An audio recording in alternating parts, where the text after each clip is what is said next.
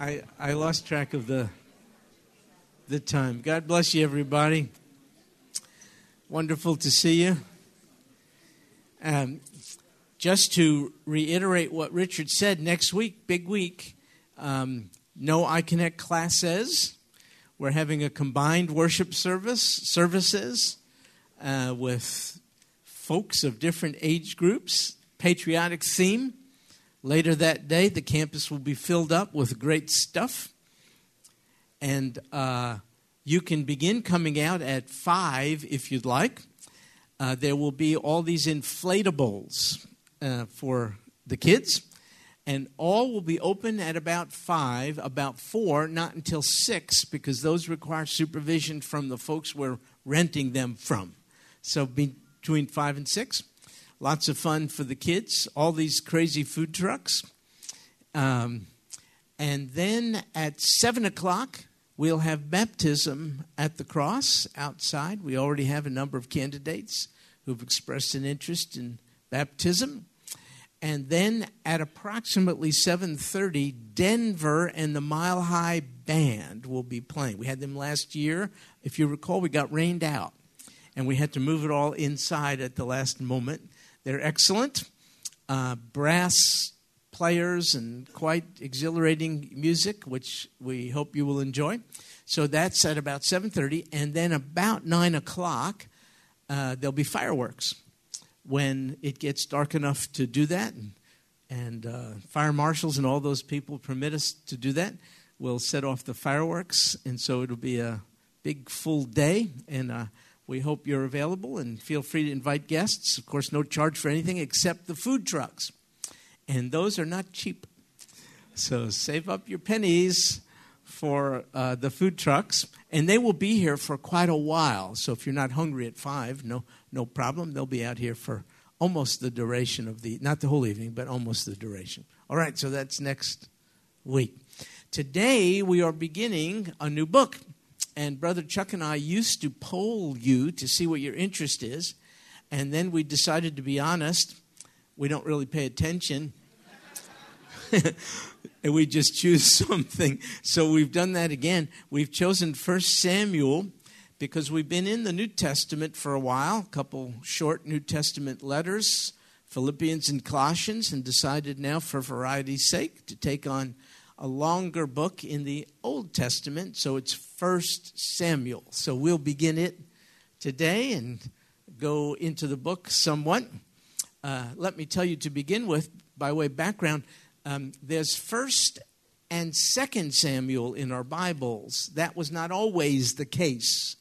Uh, um, before the Hebrew scriptures were translated into Greek. Um, it was one book, Samuel. And then when it got translated, we call it the Septuagint translation, meaning 70 plus. Because the first translation of the Hebrew scriptures into another language, in this case Hebrew to Greek, that's the Septuagint. When that happened, um, first Samuel came to be divided into first and second Samuel. I personally don't think it's a problem, just as long as you know they're one book and uh, it's probably best read and studied all together, First and Second Samuel. Uh, whether we do that and go through it all remains to be seen. We'll just see how things go, what your appetite for the book is, and whether you can handle all that Old Testament. So it's about history. It's about Israel's uh, history from the time of the period of judges in Israel. Judges were governors prior to kings in Israel. So this is history of Israel, ancient Israel, from the time of the judges, specifically the last two judges, um, Eli and Samuel, into the conclusion of the reign of the second king of Israel. So the last two judges and the first two kings. Here's a bit of a Bible quiz. Who was the first king of Israel? Hey, way to go. And who's the second? Well, there you go. So, first and second Samuel go from Samuel, Eli, last two judges, and then uh, Saul and David. Now, the book is called, as you know, Samuel. In Hebrew, it's Shmuel. Shmuel.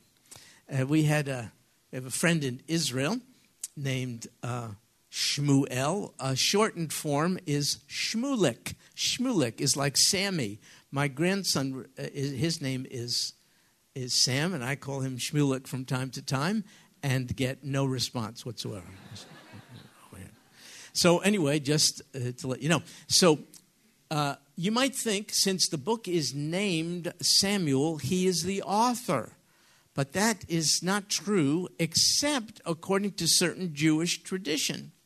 According to certain Jewish commentators, he is the author of the book. Uh, and though this isn't the biggest issue in the world, that can't be right. Because 1 Samuel records his demise, his death, about midway in the book. So the last time I checked,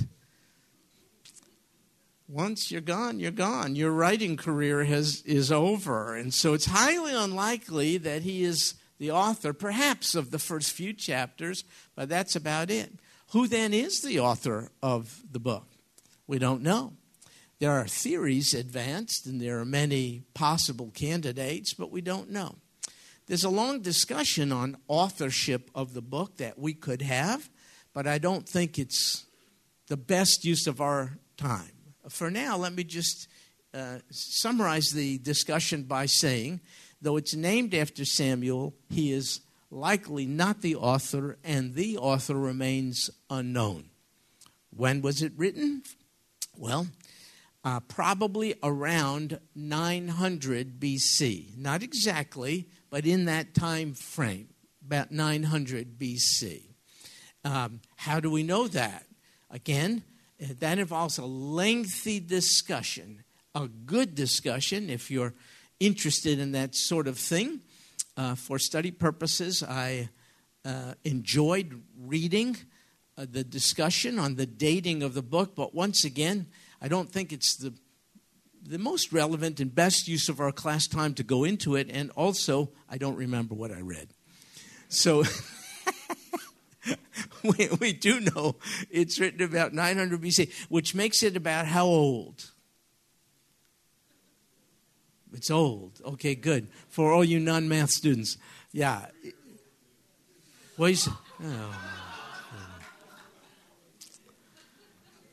Was that Richard said that? Richard, yeah. Okay. Oh, so it wasn't Richard, it was Tony? It was Richard. Okay. Behold how they love each other. Look, they rat each other out, our class leaders. Okay, so that's a little background uh, on the book. Let's dive right in. 1 Samuel chapter 1, verse 1. Now there was a certain man, uh, we don't know his name yet, but soon will. There was a certain man, but we do know where he lived, from Ramathaim Zophim do you have that in your Bible? Something like that? Ramathaim Zophim. Later on, we will find out it's a place called Ramah. In verse 19, we'll find out a shortened name for Ramathaim Zophim is Ramah. It means the two heights of the Zophim, um, a people group.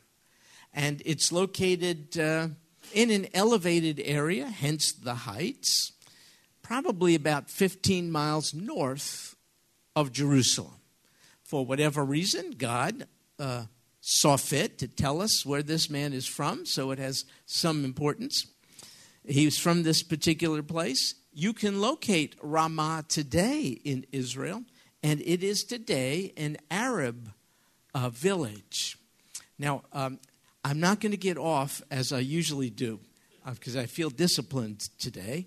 So I won't get into my whole thing. But just if I could just make a little bit of a sidelight, because then I'll be able to sleep at night. A little bit of a side track, track here.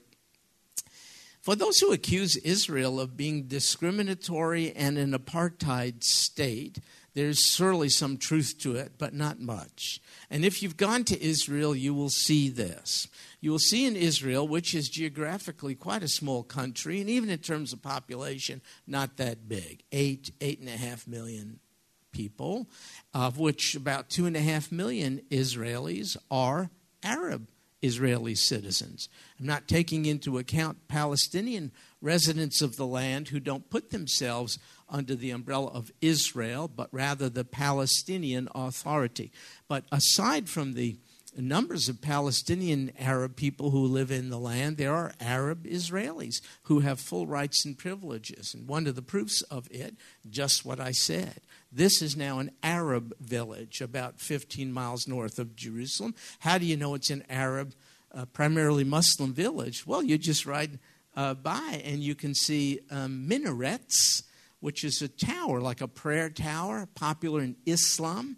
In the old days, one of the Islamic religious people designated would have the privilege of climbing up the tower and calling people to prayer. Five times a day, you would bow towards Mecca and pray. Now, modern days, there's a recording, a recorded call to prayer. In fact, uh, that's a whole interesting thing in Israel because sometimes the uh, Muslim religious leaders really turn up the volume, and it's disturbing uh, to many of the people in the land. So, this is a bone of contention. But anyway, you can identify a village as being Jewish or Arab based on the presence of synagogues or minarets.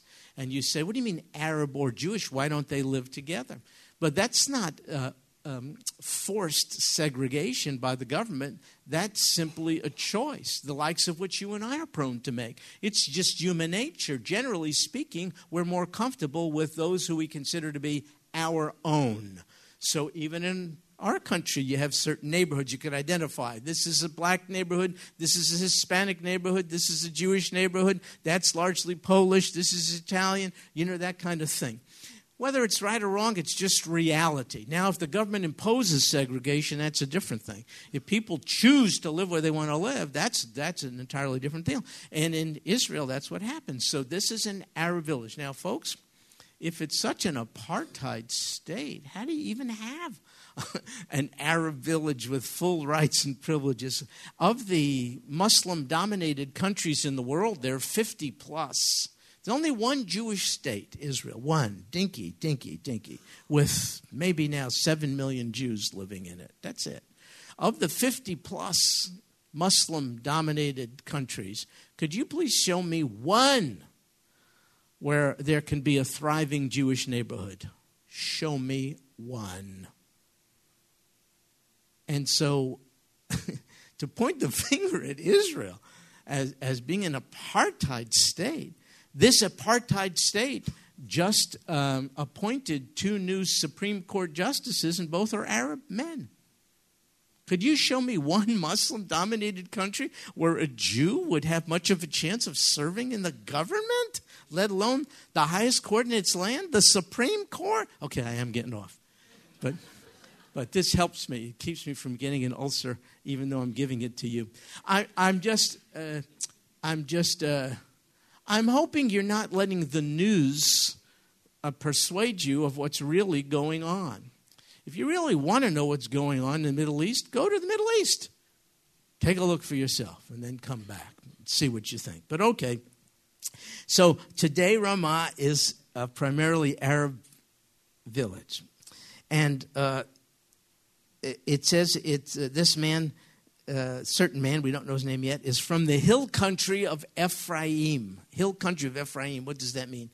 Well, uh, Israel was in bondage in Egypt, as you know, 400 plus years. Cries out to the God of all grace. By grace, he delivers Israel. They spend 40 years wandering around in the desert because they're disobedient, stiff necked people. Finally, they enter into the promised land. They cross the Jordan River and come into what it was called the land of Canaan because the Canaanites lived in it. And uh, God made tribal allotments to each of the 12 tribes. And we now know this fellow, whose name we don't know just yet, is from the tribal, lived in the tribal allotment given to Ephraim. Ephraim, okay? And now we find out his name. His name was Elkanah. See? Elkanah. Who is he? Well, he's the son of Jeroham, the son of Elihu, the son of Tohu, the son of Zuf, an Ephraimite. So God wants us to know the guy's name, where he's from, what his line of descent is at this point. That's what we know. And you wonder what's the relevance? Look, I don't know. All I know is all scripture is inspired by God. But now it gets juicy. Verse 2. And he had two wives. So things get really sticky now for obvious reasons. Now, first of all, how does he end up with two wives? Well, God's uh, formula for marriage is unchangeably given in Genesis. How do I say why do I say it's unchangeable? Because God tied his model for marriage to creation order. When something is tied to creation order, it's not subject to societal changes. It's tied to creation. And way back then in Genesis, God said, For this cause, marriage, a man shall leave his father and mother, cleave to his wife, and the two, not three, two shall become one flesh. So, God's model, tied to creation order, not subject to cultural adaptation or modification, is one man, irreversibly bound. See, how do you know man and woman? For this cause, a man shall leave his father and mother, cleave to his wife. By the way, the Hebrew terms are ish and isha. Ish and isha. You know what that means? The pierced and the piercer. Piercer, male term. The pierced, female. Male, female. That's how God, I don't know if you knew this. That's how God designed it. Look around. It's biology, folks. And so God's model for marriage, unchangeably so, one man, irreversibly bound to one woman, and the two becoming one flesh. Why do I emphasize two? I'll tell you something. Buckle up. Uh, the modification on marriage that I hope many of us here don't approve of today is nothing perversion is just beginning. For instance, already in a place in South America, uh, three men have applied for a marriage license to each other. Three. It's called polyamorous. It's to hear the, you're going to hear this term. I'm telling you, polyamorous. What, you know, if marriage is love, that's the argumentation for same gender marriage. We love each other. Love is what constitutes marriage. Who are you to legislate who I am to love? Well, that sounds good. But based on definition, that definition, why do you, why, why do you have to restrict your love to one person? So it's already happening. And you might say, this is crazy. Three, why is it so crazy? It's the same argument. They say they love each other. I'm telling you what you're going to see. One, one woman in our country has already applied for a marriage license to, her, to marry herself. You think I'm crazy? It's picking up steam. It's self love. You should love yourself. You know, it's self esteem. It's the, uh, you know, it's in keeping with all that. Give me. She wants an official marriage license. She told her parents she's getting married. She's having an event. She's inviting people to her to her marriage. I mean, you know, she's gonna, you know, hug herself. I mean, and you say, this is just crazy. No, no, no, no, no, no. It's not. It's just the logical progression from what we have already legislated to be law in this land. If love defines legitimate marriage, who are you to say who's the object of my love? Why can't I love me? Why can't I love my car? I want to marry my Mustang or whatever. I mean, there's just no end. You love dogs? My dog is Millie. I love Millie. I get unconditional love. Maybe I'll just marry Millie. I mean, who are you to say? Who are you to define love? My, but anyway, so so, but so here you see two wives. So I want to tell you something that's never been God's plan and perfect will. Polygamy, never. I just told you what God's plan was in Genesis. How you get polygamy.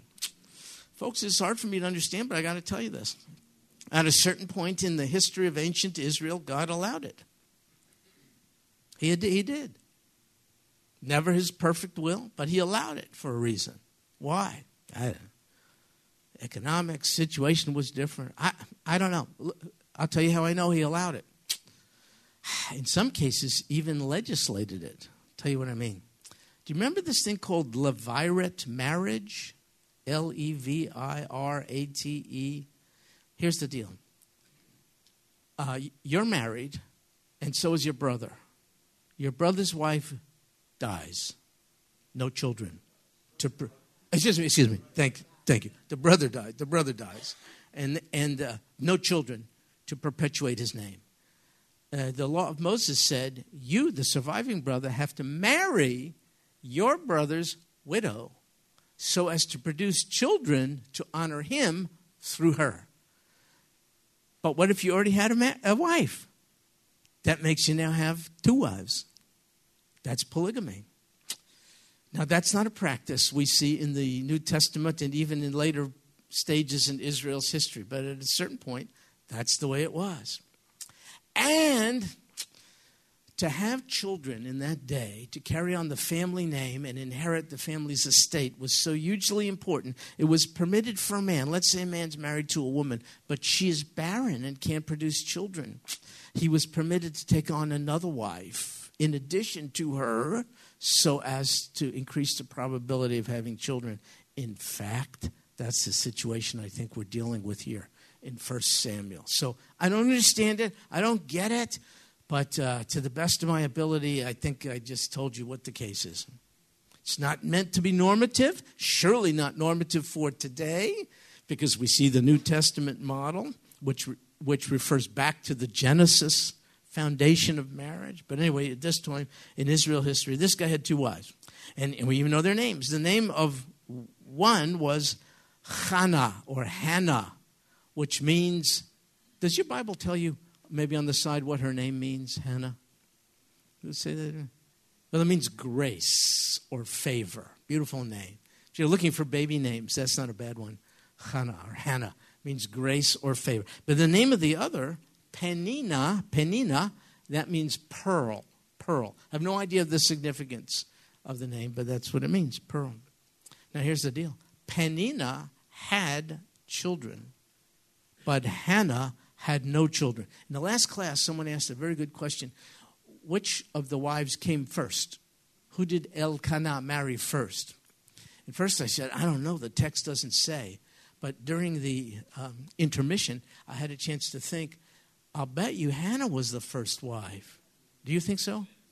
Why, why do you think so? What do you think, Barry? Oh. Okay, that's, yeah. Ah. That's what I was thinking. Okay, good. So we're on the right track. Because a lady in the back in the last class said, Hannah was first. I said, How do you know that? She said, It says right here on the internet. so, but I think your answer is better. Thank you, Bear. Okay, so Penina had children, Hannah had no children. Look how quickly it says that. But the emotional significance is huge. In that day, a woman unable to bear children was considered to be one upon whom there was divine disfavor. She would walk through the streets, and people would conclude, What's wrong with you? What have you done wrong? Horrible, terrible thing. Frankly, even in our day, to some extent, a woman could be made to feel this way in this day, even much worse. Now, that's not the whole picture of biblical barrenness.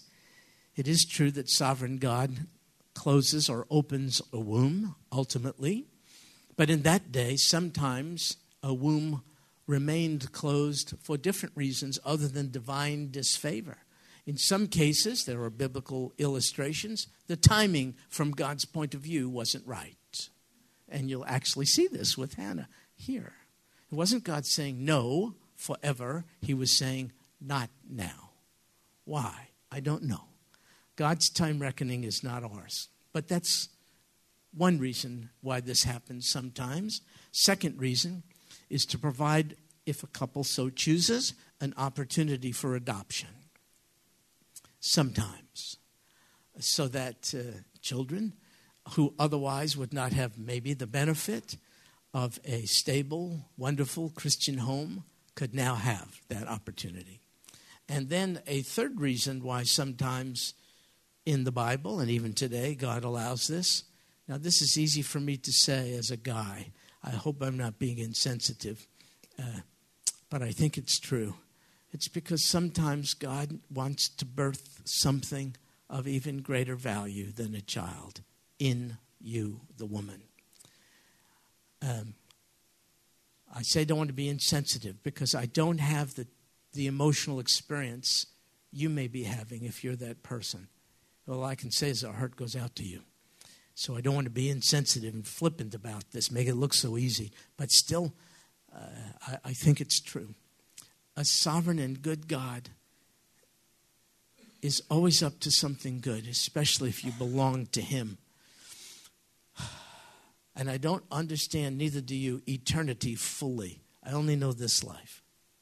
I have a concept of eternity, but not the experience of it, really. In terms of eternity, and our God is an eternal being, no beginning nor any end, He has a better set of priorities than we do. And sometimes He might withhold one thing because He's interested in birthing something of greater value in terms of eternity. What is a lady in that situation called upon to do? The same thing we all are. We must trust that Father knows best. Doesn't mean we have to put on a happy face and act like everything's fine. You'll see in a little while. We can pour out our heart, we can cry. For sure, for sure. That doesn't mean lack of faith, that just means normal human emotion. But at the end of the cry, I hope you can take a deep breath and go, I'm so glad I know who to cry to. Yeah, I, I yearn to have a child, but better to be a child of the king. You see what I mean? So you'll see some of that here in this particular text. Now, verse 3. Now, this man would go up from his city yearly. So, what's up with that? So, he's living in Ramah. He's leaving it once a year to go to another place yet uh, uh, undefined. And why is he doing this? Well, because the law of Moses in Exodus chapter 34, verse 23, mandated it. Once a year, you would pick up from where you are and you would go to a special religious center. Why? Well, the next phrase tells us to worship and to sacrifice. To who? To the Lord of hosts. So Elkanah went up with his family from Ramah to a religious center for two purposes to worship and to offer sacrifice. To whom? The Lord of hosts. To my knowledge. Now, someone in the last class told me I was wrong about this. And I th- believe this is the first occurrence of that phrase, Lord of hosts, in the Bible. And so this person said, No, Stuart, it occurs in Joshua. And I said, Oops, I'm sorry. And then again during the break, I realized, wait a second. In terms of chronology, 1 Samuel took place before Joshua. So I actually think I'm right. For a minute, I almost made the mistake of thinking I made a mistake. that can't be true. So anyway, I can't wait to see this guy so I can say, Hey, Buster, so anyway, I think it's the first. I think it's the first occurrence of the phrase "Lord of Hosts." What's it mean? It means God in His masterful sovereignty of the armies of heaven, the angelic armies of heaven, the stars. You know what? Why is the writer calling upon that attribute of God? Well, Hannah is overwhelmed by the power of barrenness, life's circumstances and her own inability to do anything about it, you cannot conceive in your own strength. She's overwhelmed by the circumstance. And the writer is maybe reminding her and us, yeah, but even mightier than the most influential of circumstances is the Lord of hosts. Try to see past and through the circumstances to the one who is high and lifted up. The Almighty can help you overcome all, as you will see here the, when we get to it. Okay, so Elkanah would come to this place once a year to worship, sacrifice to the Lord of hosts. And what place is it? It says right there, in Shiloh. Has anyone here ever been to Shiloh? Richard has. That's right. Anybody else? Uh, I have been there, and Lord willing, Guillermo in September we'll go. We're going to go to this particular. We're going on kind of a service sightseeing trip. About 25 of us in September. Guillermo, who's from Argentina, is finally going to the Promised Land. No, he's been there many times. No, okay, wise guy. Anyway, he, but Maria, his wife, this will be first time. We're, anyway, we're going to go, Lord willing, in September. Shiloh. Now, uh, interestingly, few people go there. Why? Well, it's in the West Bank. You've heard of the West Bank? All it means is the west, west bank of the Jordan River. But it's a power packed term laden with such controversy today, isn't it? Disputed territory. Who's disputing it? Nobody who reads the Bible is disputing it. What, you, what is there to dispute? God gave the ancient land of Judea and Samaria to the Jews. End discussion. Let's press on. Let's go get some pizza. But kosher pizza, of course with gefilte fish. But, but it's, it's a disputed land today. And so some, so very few tour groups go there, but we go all the time. It's magnificent. Why? When Joshua led the Israelites into the land, again, after 40 years of wilderness wandering, this was the religious center before Jerusalem. This is where God had them go. Remember in the wilderness, they had something called the tabernacle? It was a movable tent. And God said, I'll meet with you there. And He instructed how it was supposed to be made and fashioned and all the rest. They carried it all through the wilderness wanderings and they set it up here at Shiloh. In fact, in Shiloh, in the stone, you could see holes in the ground where they put the poles. Down to this very day, there they are, where they put the pole. Archaeologists have measured it, and it fits the size of the tabernacle exactly.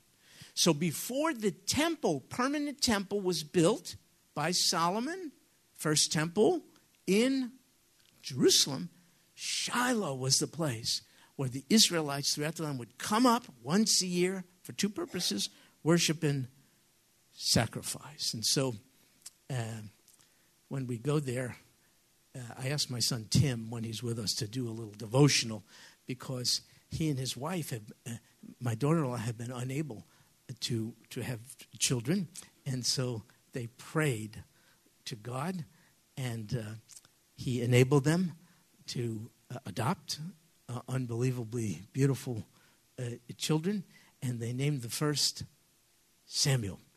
And when he goes to Shiloh, first time he cried, my son, because uh, you'll see Samuel is going to be given Hannah here, and uh, things all began right there at Shiloh. So, anyway, it's quite a spot. If you ever get to go, you should go there.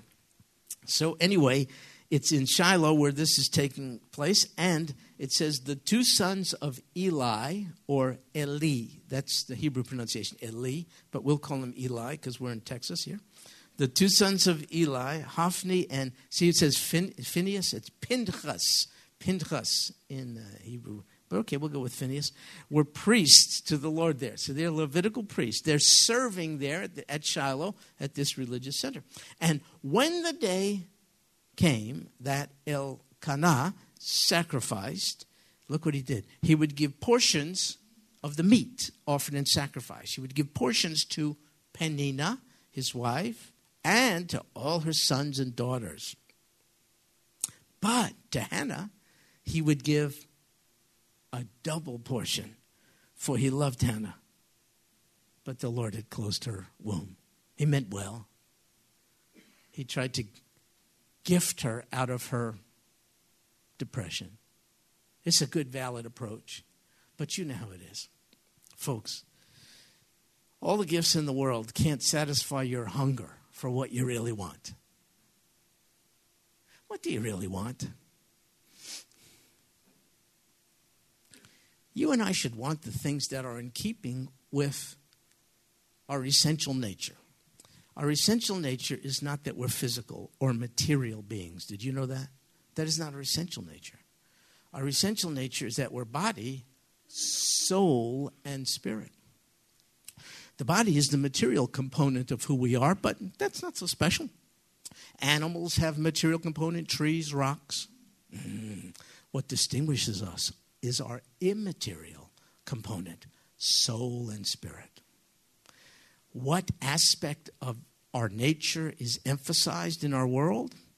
It's our physical or material component. And as a result, we're investing in those things which cannot really satisfy our essential nature. We're spiritual and soulish beings, not just physical. And the proof of this uh, is to examine the lifestyles of the rich and famous, whoever they may be. And there's surely no shame in being rich and famous. But there are so many who have attained wealth and fame and popularity. All those things pertain to our material beings who are as empty as could be because they've not spent very much time in finding out how to satisfy their non material beings. So we have marvelous examples like people like Madonna, for instance. Gifted? Oh, absolutely. Gifted. Lost? Come on. Why?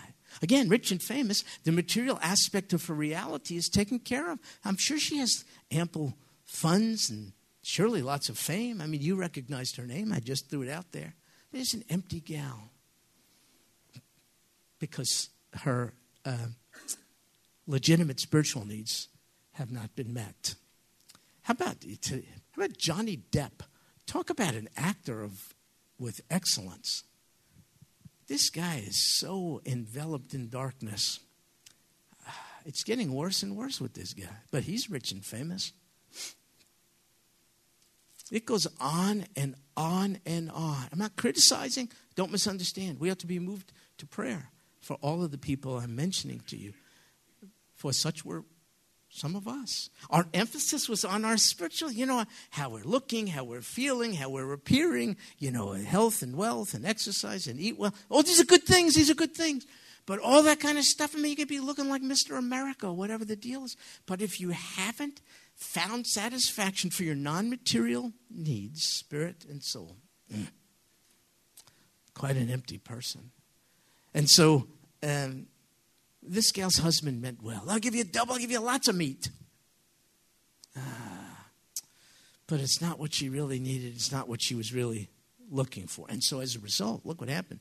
Her rival, however, and we already know her name, Penina, her rival, would provoke her bitterly. Why? One purpose to irritate her. Why? It's because the Lord had closed her womb. Can you imagine having a rival whose sole purpose it would be just to irritate you? Think about who your number one rival may be. Think about it for a second while I read to you a fictitious dialogue written by a man named Dale Ralph Davis, imagining maybe what happened between Peninnah and Hannah and Penina's children. Penina starts the dialogue. Now, do all, she's speaking to her children. Do all your children have your food? Dear me, there are so many of you. Hannah's hearing this. It's hard to keep track. Mommy, Miss Hannah doesn't have any children. What did you say, dear? I said, Miss Hannah doesn't have any children. Miss Hannah, oh, Yes, that's right. She doesn't have any children. Doesn't she want children, Mommy? Oh, yes. She wants children very, very much. Wouldn't you say so, Hannah? Don't you wish you had children? Doesn't Daddy want Miss Hannah to have kids? Oh, certainly he does. But Miss Hannah keeps disappointing him. She just can't have kids. Why not, Mommy? Why? Because God won't let her. Does God not like Miss Hannah? Well, I don't know. What do you think? Oh, by the way, Hannah, did I tell you that I'm pregnant again? You think you'll ever be pregnant, Hannah? Yeah. And her rival would provoke her bitterly to irritate her.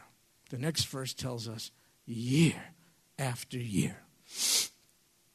Who's your rival? Satan, Lucifer, Satan. How do I know this? Well, he's called the accuser of the brethren. As Penina so viciously pointed her finger at Hannah, so too the evil one does the same with us. Have you not heard him say, perhaps of late, you call yourself a Christian? But you are spiritually barren. Look around. What fruit have you borne for him in comparison to those around you? Obviously, God loves them more. Others have his favor, you do not. He's not using you. Look at you. What is your purpose? You call yourself a Christian, but can you really be sure of it? If I was you, I would doubt that. Look at you. You sin, don't you? Still, from time to time. Doesn't that make you a sinner? You don't look saved at all. So the rival points his fingers, points his fingers, points his fingers. How often does he do it? Year after year, day after day. He's the accuser of the brethren. What do you do in a situation like that? You start preaching sermons to Satan. That's what you do. You say, Father of lies, I am flawed, I am limited. I still have an inclination to sin from time to time. I am perhaps not as fruitful as I could or should be. But there is now no condemnation for those who are in good shape. For those who are in Christ Jesus. I am flawed. I am limited. I still have a sin interest. I probably am not using my time as I ought to in terms of eternity. Uh, yes, true. But there is now no condemnation for those who are in Christ. Not only that, nothing. Not even my flaws, my spiritual barrenness, and all the rest. Nothing can separate me from the love of God, which is in Christ Jesus. You start rehearsing truth. It wasn't virtue or merit or potential that got me into the fold, and the absence of those things will not get me out. It was the grace of God that got me in, for He is the author and finisher of faith. You got to know truth. It's like a sword, and you use truth to dispel the lies. How often do you have to do that? As often as you are accused by your rival. Now, how do you know it's the it's the uh, it's Satan accusing you as opposed to God's Spirit convicting you of sin? I give you just one simple way to distinguish the two. When Satan goes on the attack, he doesn't usually attack something specific that you've done or not done. He attacks you. So Satan's attack are, is usually shame based you should be ashamed of not what you did, you should be ashamed of yourself. It's a brilliant attack because what could you do about that? You is who you is. There's nothing you, you can't repent of being you. He got you back up against the wall. That's satanic accusation. But here's Holy Spirit conviction. He can stir us up when we've sinned so that we confess it, repent of it, experience God's forgiveness and press on. You're watching pornography on the computer. You're a Christian. And something is stirred up inside of you. Don't blame that on Satan and dismiss it. That's God's Holy Spirit rebelling against unholy behavior. He messes you up, and what do you do? Turn off the stinking computer. The Holy Spirit will always put his finger on something we can do something about. Uh, Satan will always put his finger on our worthlessness. It's shame based. So Satan is after our personhood, but the Holy Spirit is after our misbehavior. See the difference? So that's one way you can tell the difference between uh, satanic uh, accusation and Holy Spirit conviction. So uh, our rival is like Hannah's Penina. She's always doing this sole purpose to irritate her. Why? An irritated Christian is a, a non productive Christian. An irritated Christian who doesn't feel right with God won't bear fruit for God. You'll shut down. You won't read the Bible. You won't come to church. You won't go on mission trips. You won't share your faith. You definitely won't share your faith. You'll say, How dare I tell people about Jesus when I'm not even walking closely with him? That's what you'll do. That's why your rival wants to irritate you. Boom, boom, boom, boom, boom. So that's what was happening, um, you know, over, here, it seems to me. in the te- And she did this year after year. I think I'm a little hesitant um, to go into the next verse too quickly because it opens up a new thing, and I won't have enough enough time uh, to do it. Look, if you have reason, legitimate reason to believe you're not right with God, it's not for me to make you feel good about that. No. Uh, on the other hand, I'm running into a lot of Christians who are doubting their salvation for the wrong reasons. That's very bothersome to me. I met with someone just the other day who was so troubled about this, a very sincere person, um, who said, I, I'm doubting my salvation. So I, I would never demean the concern. I simply said, Well, for starters, can you tell me what does God require in order for you to be saved? Let's figure this out. And his answer was as good as any I could have provided. And he said, It's to acknowledge my sin and accept Jesus as my sin bearer. Ah, good answer. Um, has there been a time when you've done that? I think so, said he. I said, Ah, I see. Um, if you did that, do you think there, there would be some evidence of your salvation? He said, What do you mean? I said, How could it be that the Savior, who is Almighty God, would come into your life, possess you, and there'd be no evidence of it? He said, You're right. I, I said, Are you la- Do you have any evidence? He said, I don't know what you mean. I said, There's ample evidence. He said, What do you mean?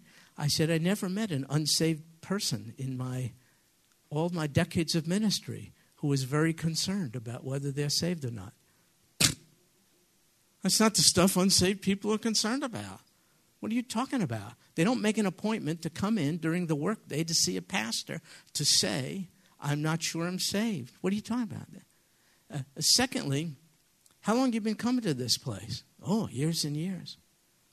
Uh, how'd you get here? Well, my wife and I started years ago. She's deceased, but you still come here, right? I said, well, now coming to church doesn't prove you're saved. On the other hand, uh, this new interest you have in hanging out with other Christians is an evidence of salvation. It says so in First John. It's a love for the brethren. You think an unbeliever has that, in, that affection for other Christians? Secondly, I said, could I ask you, what do you do with your money? What do you mean, said I. I said, Well, this is a portion. Is a portion committed to the Lord? Oh, absolutely. I learned the joy of giving a long time ago. I said, well, It's not that you buy your salvation, but, I'm, but, but, but I've never run into an unsaved person who has an interest in investing in the kingdom work of Almighty God. I said, You have children and grandchildren, don't you? He said, Yeah.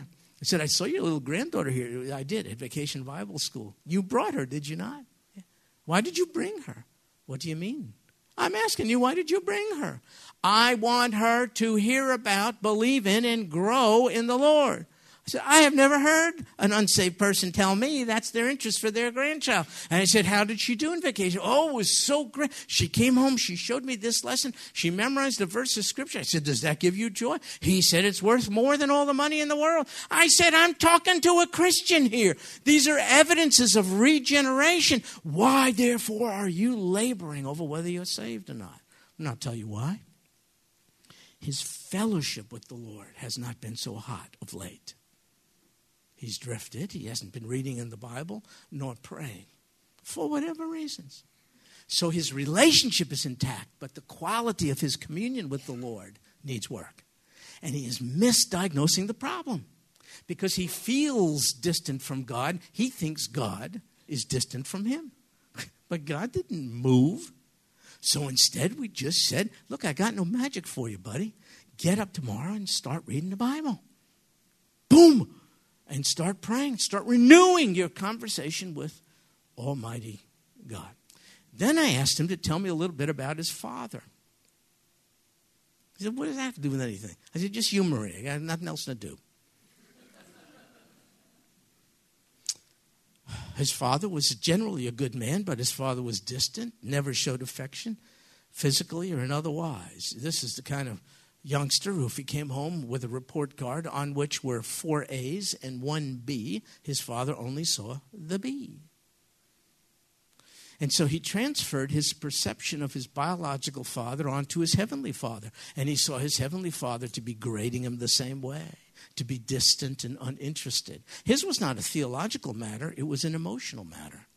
I've never run into a legitimately saved Christian in all my years of ministry. Maybe they're out there. I'm just telling you, I've never run into a legitimately saved Christian struggling with assurance of salvation who doesn't have a, a distant relationship with their biological father or stepdad. Never. I've never run into it. It's always that. And they're confusing theology with an unhappy emotional experience with their biological father. By the way, dads or granddads, can you see how important a role we play? We can be a bridge to our kids and grandkids to embrace the Lord Jesus or not. We can make it easier for them to believe. We have to be like Christ to them. Anyway, I've never met. So, anyway, th- that was this man's situation. So, please don't misunderstand. I don't want to assure someone of salvation who isn't saved. I don't want to do that. but I don't want Christians running around doubting the salvation they already have. That's what Penina was doing, and that's what the evil one does. You see, he does it to irritate us because a Christian walking around crippled, thinking, I'm not really saved, what kind of fruit does that Christian bear? None. That person is almost lost for the cause of Christ. So, so therefore, please be careful when you hear sermons and stuff like that, that too quickly call into question whether you're saved or not. Please be careful. I want to tell you something. If you want to know you're saved, all you got to do is read five chapters, First John. That's all. It has the evidences of salvation if you find any one of those things mentioned there to be true of you, you're saved. Why? Because not a one of those things is naturally occurring, they're all supernaturally occurring. That's all you got to do. And then you say, Get behind me, Satan. I'll not let anyone call into question my salvation again. The quality of my relationship with God has an ebb and flow, ups and downs. I got that but the relationship never ends. Look, I got kids and grandkids, and I've been on the outs with various ones of my kids, they with me from time to time. In fact, it wasn't too long ago I had a kind of a big blowout with uh, my oldest son. We had a disagreement. We didn't talk to each other for a couple weeks. It was really a bad deal. Uh, please tell me at what point did he cease to be my son or I his father? The relationship is intact, but the quality of our communion was very much in jeopardy. Now we got together. Why? Because we are father and son. We confessed our sin, we embraced each other, and, and uh, everything's fine. And that now, now, if I can do that as an earthly father and he an earthly son, why don't we give Heavenly Father a little more credit? You tell me when he's going to let you go after he bought you with such an expensive price. You tell me. So don't let your rival, sometimes even under the guise of Christian clergymen. Don't be so prone to letting someone put doubts in your mind.